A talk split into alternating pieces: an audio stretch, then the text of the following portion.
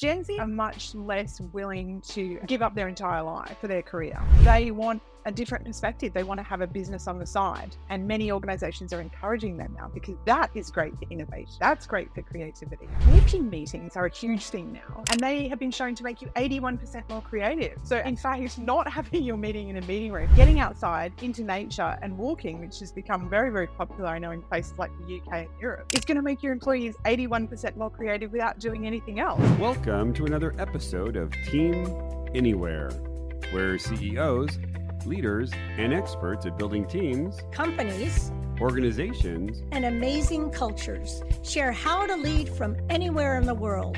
I'm your co host on the East Coast, Ginny Bianco Mathis. And I'm your co host on the West Coast, Mitch Simon. And we invite you to join us to Team Anywhere.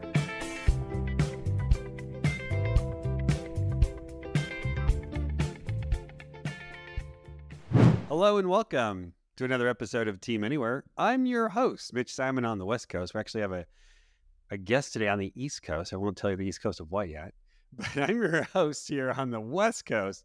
And I'm looking forward to this podcast. Today on the program, we have Dr. Libby Sander.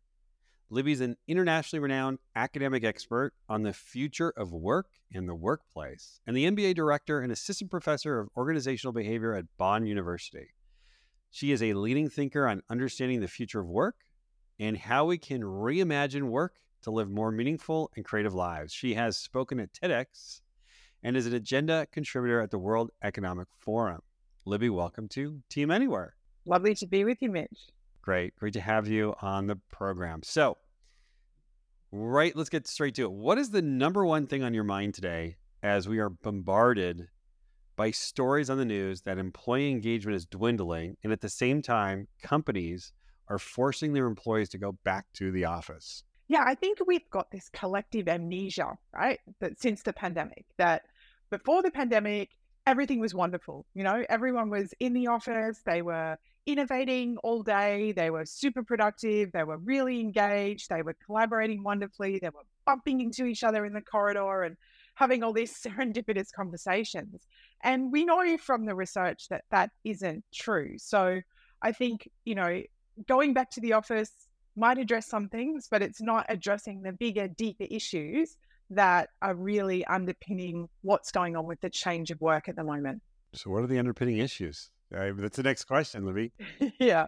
I think during the pandemic, people really changed their definition of success and ambition because they suddenly thought, look, I don't know if there's going to be another pandemic next week, hopefully not in the next hundred years. Do I really want to spend two hours a day commuting or more? You know, do I want to spend 10 hours a day or more at the office? Uh, you know, who knows? I might not even be here. So, should I really focus on what else I want to do in my life? So, this, we kind of had this pie where most of the pie was taken up by salary and job title. And they were the things that people really cared about. And this race up the corporate ladder. And suddenly people are going, you know what? Um, my work is still important to me, but so are other things. Spending more time with friends and family, maybe pursuing other business ideas, other interests, and just having a better balance. I think that was really brought into stark relief. And so this is like a, a real existential crisis right now. If we've sort of reached peak industrialism, you know, as Seth Godin talks about, then what's next? You know, we, we've got less labor entering the market than, you know, we've ever had. And so probably the dynamics are never going to go back to the way they used to be in the model and the way that that was premised and operated.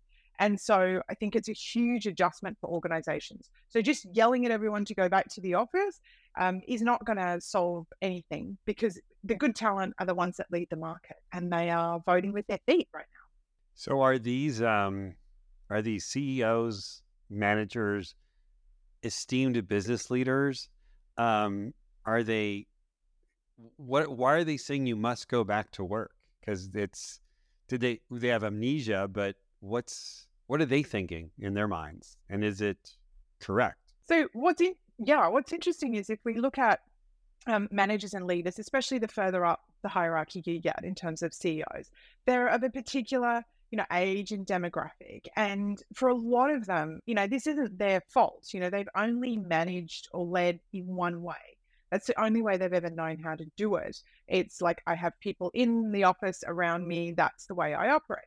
And, you know, they're just one individual. But we know from research that there isn't a correlation between being in the office and being productive. And I'm sure all of your listeners can relate to knowing many people who are they've worked with over time um, that you know they're in the office they may be doing busy work they may be you know running around talking a lot but are they actually being effective are they actually being productive and so you know generations coming to are changing in the way that they have changed in the way that they work the way that they communicate the way that they collaborate and so this idea that I have to see you to manage you um, isn't true. And, you know, we also forget that multinationals have been doing this for decades. They have been managing remote and non co located teams very successfully for a very, very long time. So this hasn't happened just since the pandemic. It's highly possible to achieve all of the things that we're worried about, be that you know, mentoring, learning, you know, those spillover conversations, um, social connection. That's possible to achieve in remote and non co located teams. And we also need to remember that most people don't want to work at home five days a week, that they want to have a balance of coming into the office, you know, some of the time because we are social creatures. So to have those benefits we get um, from coming in. So, of course, there are benefits of being in the office. It's just that we don't need to do it five days a week. And if we're going to run on the lens of managing by FaceTime, you know, like we've seen for decades in Japan, where they will openly say, I just have to be in the office longer than the boss. It doesn't matter what I'm really doing, I just have to be here longer than the boss. However, Japan is also the only country in the world that has a legal definition for death from overwork karoshi. So they literally drop dead uh, at their desk from working too many hours. And so I think we just need to shift this lens to understand that, yes, being together is good, but we can do that in a number of different ways. It doesn't have to be the way that we've always done it. Um, and we also need to support leaders and organizations with uh, more training, more coaching in how to manage in different ways, because many of them have only done it in the way that we've talked about. So the you know we've heard um, you mentioned mentoring. Um, what we've heard is you, you, know it's it's almost impossible to mentor young um, recruits, uh, the young employees, uh, and then they've also talked about innovation. So without people being in the same room, there won't be the innovation. And you've already talked about productivity. That you know studies show that you are many times more productive when you're outside uh, the work. I'd love for you to share um, before we go to innovation on productivity um, you wrote a lot about the fact that the open environment is not only not very productive, but it causes a lot of issues as well. So, why don't you tell us a little bit about that? Because I do think that with this amnesia, a lot of people are saying, oh, we're just going to bring back everyone to exactly what it was before because it was so effective and productive then.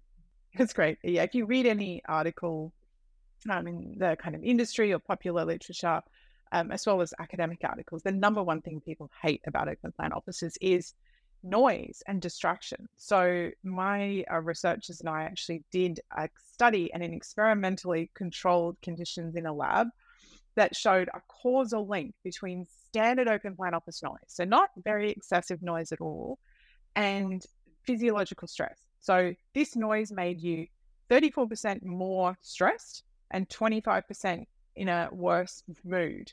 So, what actually happens is when we can't think and concentrate to do our basic job, which is a huge requirement of knowledge work, then what happens is people tend to actually want to collaborate less. They get more withdrawn, more hostile, and more frustrated because they simply can't concentrate to do the job that they're supposed to be doing. So, this is a huge problem. The other thing with open plan offices is it's a very broad spectrum. So, you can design an open plan office that works well. Uh, we've done a study on this, but for most people, their experience is not a well designed open plan office with acoustic treatment and different areas for different types of work. It's kind of these acres of carpet with a lot of desks. And, you know, more than a decade of research now has conclusively shown that just shoving everybody together in one room does not lead to all the things that we thought it did, which was oh, more collaboration and more ideas and problem solving. um, and more productivity. It actually, in some cases, can make that um, significantly worse. And that's one of the reasons why people like to have this flexibility to work in other spaces than the office because they don't have that visual and auditory distraction and interruption. Yeah, so we're seeing we're seeing a lot of employees that are very productive at home being sent into the office. Not only are they it's productive, they're more stressed. They're stressed because they had to commute. They're stressed because their kids aren't out there, um, and they're stressed because they can't get their work done. And yet, we're seeing so many um, bosses, CEOs saying, "Come on back." Now, and like I said before, a lot of them are saying it's for innovation. They need people together for innovation. What is what have you found in your re- research about innovation and bringing people together? So we look at um, you just again the body of research on innovation and open plan offices. It's another one of these myths that putting together everyone together in a room um, doesn't make innovation magically happen. Innovation is quite an iterative process. Um, it doesn't happen when you get together and you know in a meeting room and put it on the agenda and say, right, point three is innovation. Okay. Innovation comes from a lot of spillover. So we see, you know, if we go back to Jane Jacobs' fantastic book, um, Death and Life in American Cities, you know, she talked about the value, for example, of walking around in the city and getting these different input and ideas. You know, I know people that work from the Met, for example, you know, you're getting the, this spillover innovation. Um, so, you know, it, it's not something that we can put on the agenda there's different parts to it. There's the generation of creative ideas, which is, you know, what's a novel and useful ideas. And then there's a whole range of things that happen after that. So innovation requires a range of different inputs, but just having everyone in one office in your organization without any other external input um, isn't the way that works. So if we take Lego, for example, at the end of their innovation process, they're extremely secretive, right? So if you go to the headquarters in Billund and you try to film the building, it's like this big amphibian and it has these big metal screens that just kind of close over and you can't sort of look inside or film. But at the start of the process, Lego understands that they need to let go of the assumption that they know what the problem is or what their customers actually want. So one example is they would go to uh, you know a place like South by Southwest which is a very multidisciplinary festival. You've got tech, you've got writers, poets, musicians, business people, which is fabulous. I think we need a lot more of those types of things.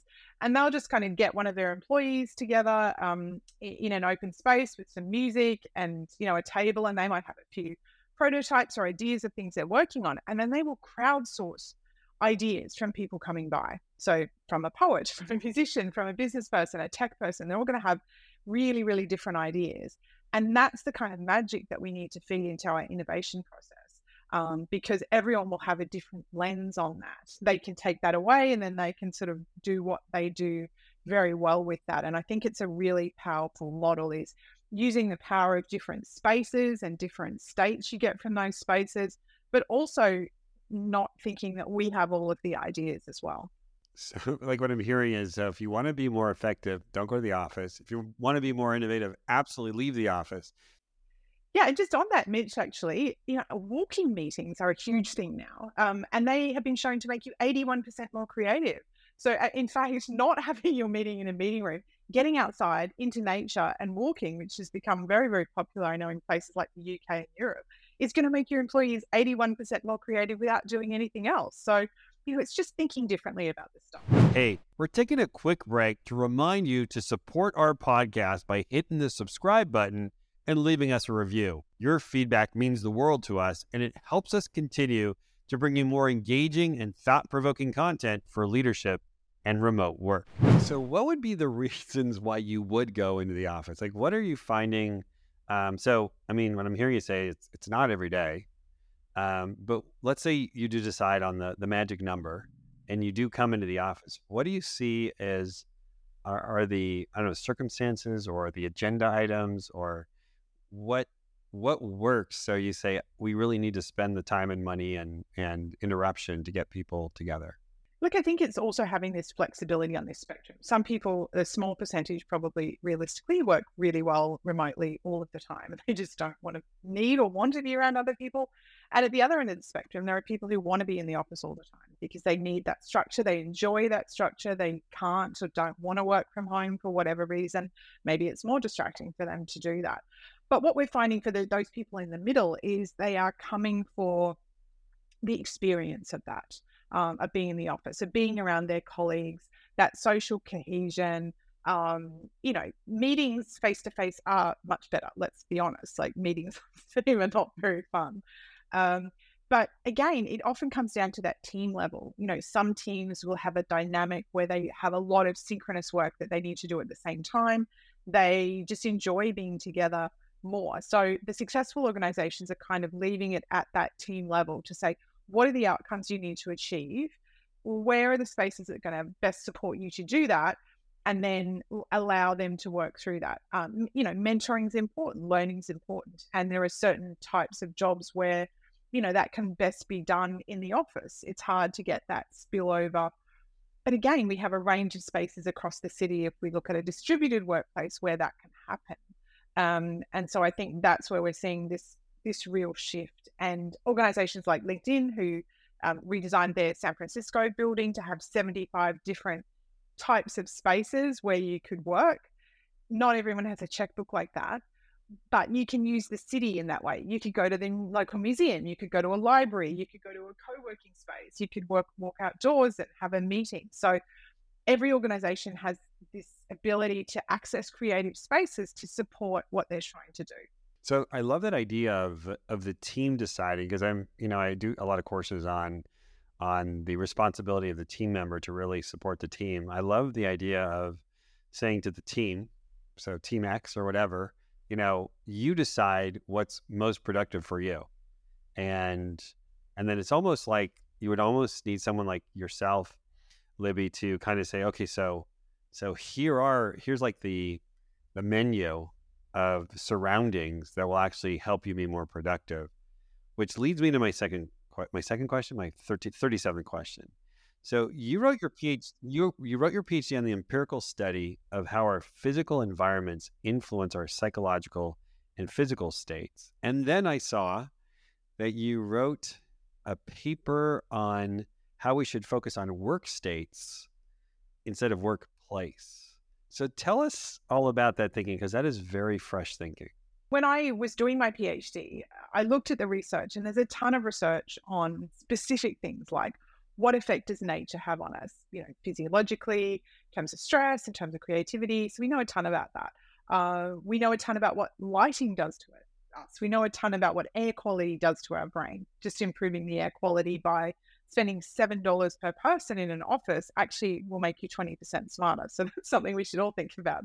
However, there wasn't really any research that looked at the whole environment because when you go into work, Mitch, there's not just one plant, there's not just some fluorescent lighting, there's not just, you know, a few couches over there.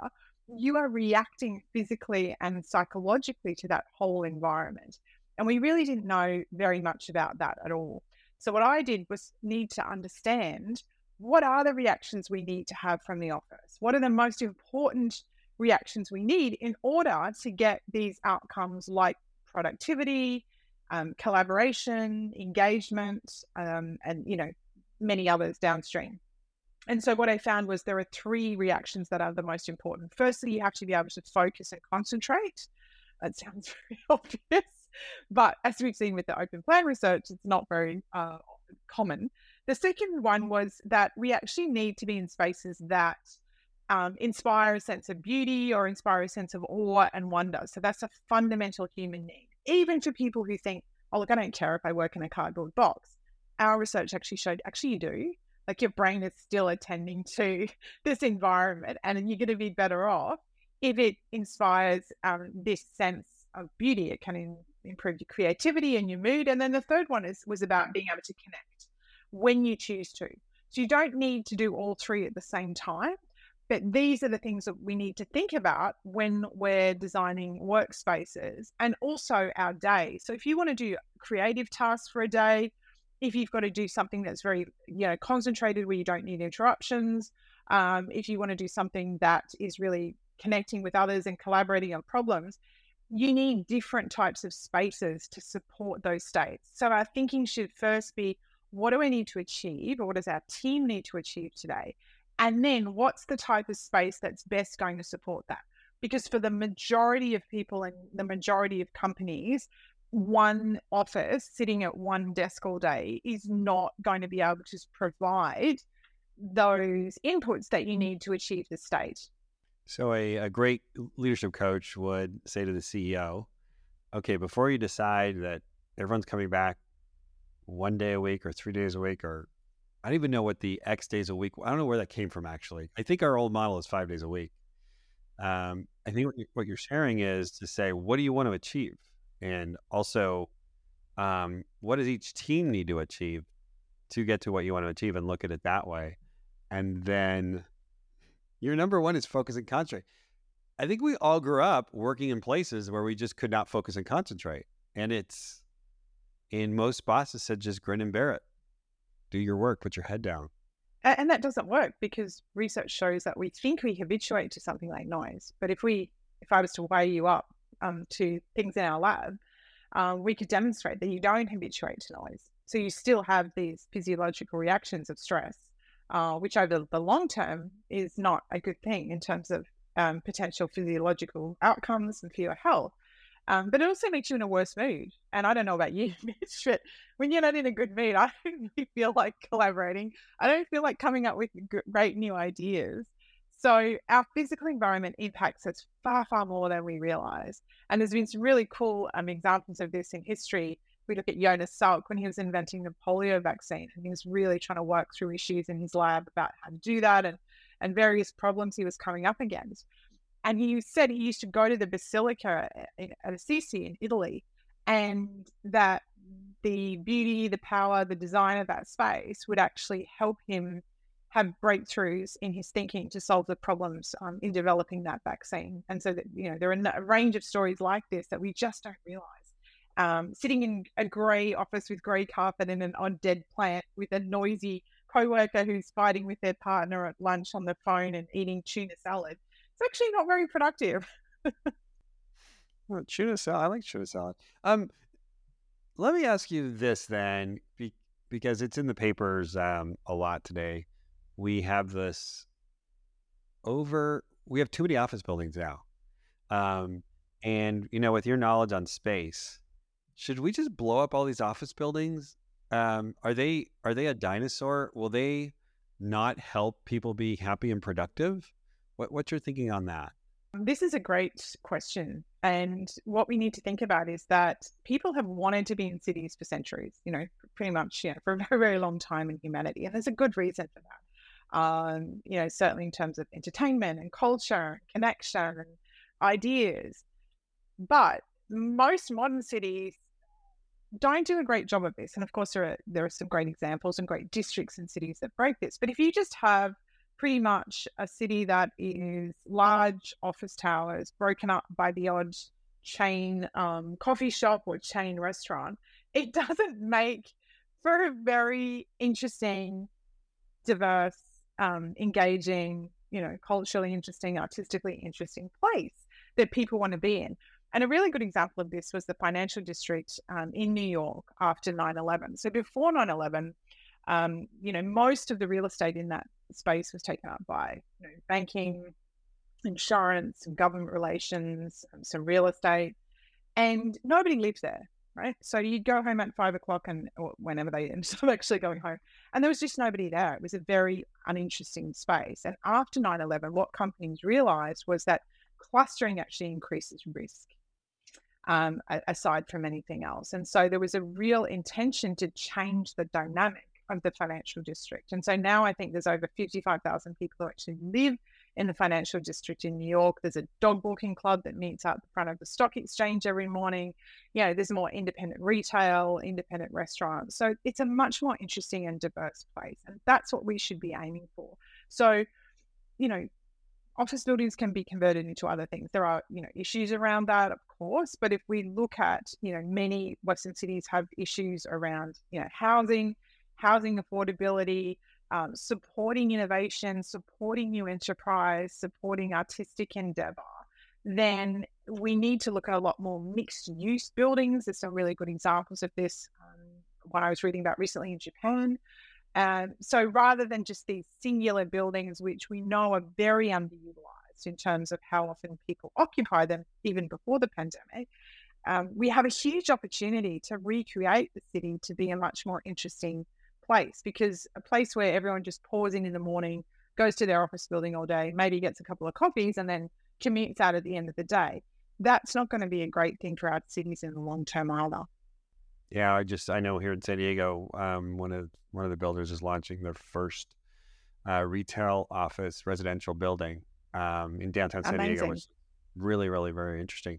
Okay, so outside of the the LinkedIn's and the Googles who have billions of dollars to buy more plants, what um what companies are you seeing that are getting this right? What are some examples of companies that have said, okay, I think we've we've listened to Libby. She's a doctor, and we're gonna we're gonna um we're going to revamp our workplace. What what is your formula for making it work? So one of the great things that we've seen, um, even though they might not be everyone's cup of tea, with the uh, reality TV shows about design, and there's whole channels now, and there are you know people redesigning their house and all kinds of things. Is that it's made design quite democratized, right? So you don't necessarily need an architect. You don't need to spend you know millions of dollars. And you know, IKEA has a whole commercial division now to help you redesign your office. So in I guess the first thing is to think about what is the type of work that gets done in this place and what are the type of people who work here um, and enroll them in that process. So the best office designs always come about where there's a co-creation process. So what do we need to do? What type of zones or spaces do we need in this office in order to do the type of work? Because that's going to vary dramatically between industries. Um, and then you can go to IKEA, you can do all kinds of things. Uh, you don't have to spend millions of dollars. But the, the fundamental principles are don't make it like a museum. So, you know, when you go into a space, sometimes you see it looks like it's ready for one of those architectural digest magazines and everything's perfect and there's this one perfect sculpture over there. What works is when people can make changes, when they can sort of inject themselves into that space. So, things like natural light are really important. If you can do outdoor space, that's really important. Fresh air, ventilation, um, yes, using nature, but you can easily do that yourself. You know, that's not a, a difficult thing to do. Using what we call biophilic materials, which is closer to nature. So, you know, materials with a lot of texture, timber, you know, stone. Concrete actually makes us, unsurprisingly, feel very restricted in our thinking. It makes us feel quite constrained. It makes us get in a lower mood. Uh, and it's also acoustically dreadful. So all these like polished concrete floors that are really trendy, it's just a terrible, terrible idea. Um, you know, so there's a, a, range of different options and, you know, resources that you can easily find, you know, online to, you know, what, what can we actually do? Because at the end of the day, is it a space people want to be in? Uh, because do they want to come together? And that comes back to culture. It comes back to you know leadership. It comes back to you know how connected are the people in the organization. It's not the best space in the world. Is not going to help if you've got a sociopathic CEO. No one's going to want to come there. Yeah, no, that's true. Come see the socio- sociopath. Um, but I, I love your ideas of, um, it, you know, most most knowledge workers now have a, a lot of the emphasis of their work is on creativity um, and you know, creativity is not painting a Monet, but it's actually you know all the different ideas that are generated. And so, what companies should be looking for is how to really design their spaces to be inviting um, and also to be productive. Yeah, so not everyone wants bean bags or slippery dips. You know, I think that might be an exclusive Google thing that most companies don't want or it doesn't align with their work or their culture. Um, but there are many other things that do. And we're seeing a real domestication of the workplace. So it does feel, you know, welcoming. It does feel like somewhere that you actually want to be. It doesn't have to be sterile and grey. You can tell I don't like grey. I can tell you don't like gray cement, and um, we're sorry for those people who love bean bags. Uh, we have nothing against bean no, bags. I like but... bean bags too. But if you take a law firm and you say, you know, here, lawyers, go sit on these bean bags, they're going to look at you like you have two heads. They're just probably not going to be really into that, you know? True. One of my last questions is um, Just I actually just got off uh, a podcast with a Gen Zer, a 24 year old writer. What is Gen Z telling us about workplaces that work, and how can we get the most out of this this um, youngest generation? Gen Z, you know, it's funny if we look across the generations. On the whole, people want the same kind of things from their workplace. The younger generations don't necessarily of course have the networks that you know older generations have and so they need help and support to create that. It's difficult to create relationships in business online. That's met, much better done face to face but that can be done in all kinds of ways in coffee shops um, at conferences um, in mentoring sessions. So they certainly need that support to build those relationships and to understand you know how business works. Because if you've never worked in an office, it's difficult sometimes to understand that. So, you know, we do need some face to face time. Uh, but Gen Z are, are much less willing to, again, and this has shifted with the other generation since the pandemic, just give up their entire life for their career. So they really have seen perhaps what happened with their parents back in the GFC, um, and that there really isn't any loyalty from organizations to their employees, um, regardless of how long you work, is is their view in many cases. That's of course not true for for all organisations, and so they want a different perspective. They want to have a business on the side, and many organisations are encouraging that now because that is great for innovation. That's great for creativity. In Japan, the government's actually encouraging their employees, uh, or sorry, employees of big corporates to work at several different corporates to try and increase innovation because that's a huge problem in Japan. Um, and because they've had this model for a very long time of working for one employer. So doing multiple things is, is a good thing for companies where we used to restrain people and say, you can't do anything else except work for us. That's actually bad for innovation and it's bad for engagement. So they want to be able to try lots of different things. Um, they want to have flexibility. and that's certainly, you know, top of the list. Um, but you know, I get annoyed when I hear people say, "Oh, all Gen Zs are, you know, lazy," because if I look at the undergraduate students and you know in our business school, and you know, I could tell you dozens of dozens of examples of you know these incredible young people who are working hard and doing incredible things, both in starting their own businesses and then working in, in a more traditional path as well. That's great. So, do you have any books coming out? So, I am writing a book. Okay, great. I am writing a book about the work states. But before that comes out, I'm actually going to have a guide uh, that people can buy, you know, pretty inexpensively to say, what can I do? Uh, how do I understand what I need? What kind of state I need for my job? How do I achieve that state? And then how do I select a workspace to do that? And how can I do that with my team? So that's going to be coming out um, pretty soon. Pretty soon. Please, uh, please let me know, and maybe we'll come back and do um, and do another podcast so you can talk about that guy because I do think that that is um, definitely a missing piece. You're having us look at all the avenues which we wouldn't necessarily look at look at, and I think they're the most beneficial. So, where can we find you? Where can we read about you? Where where can we get in touch with you, Libby? Yeah, so um, you can get in touch with me on my website. It's uh, libbysander.com. I also have um, the rethinkproject.com, which I do some different things around this kind of space as well. And you can find links to me on um, Instagram and Twitter and all the usual places on my website as well. Great. Well, thank you, Libby. Thanks so much. Uh, pleasure to um, to be able to connect with you all around the globe.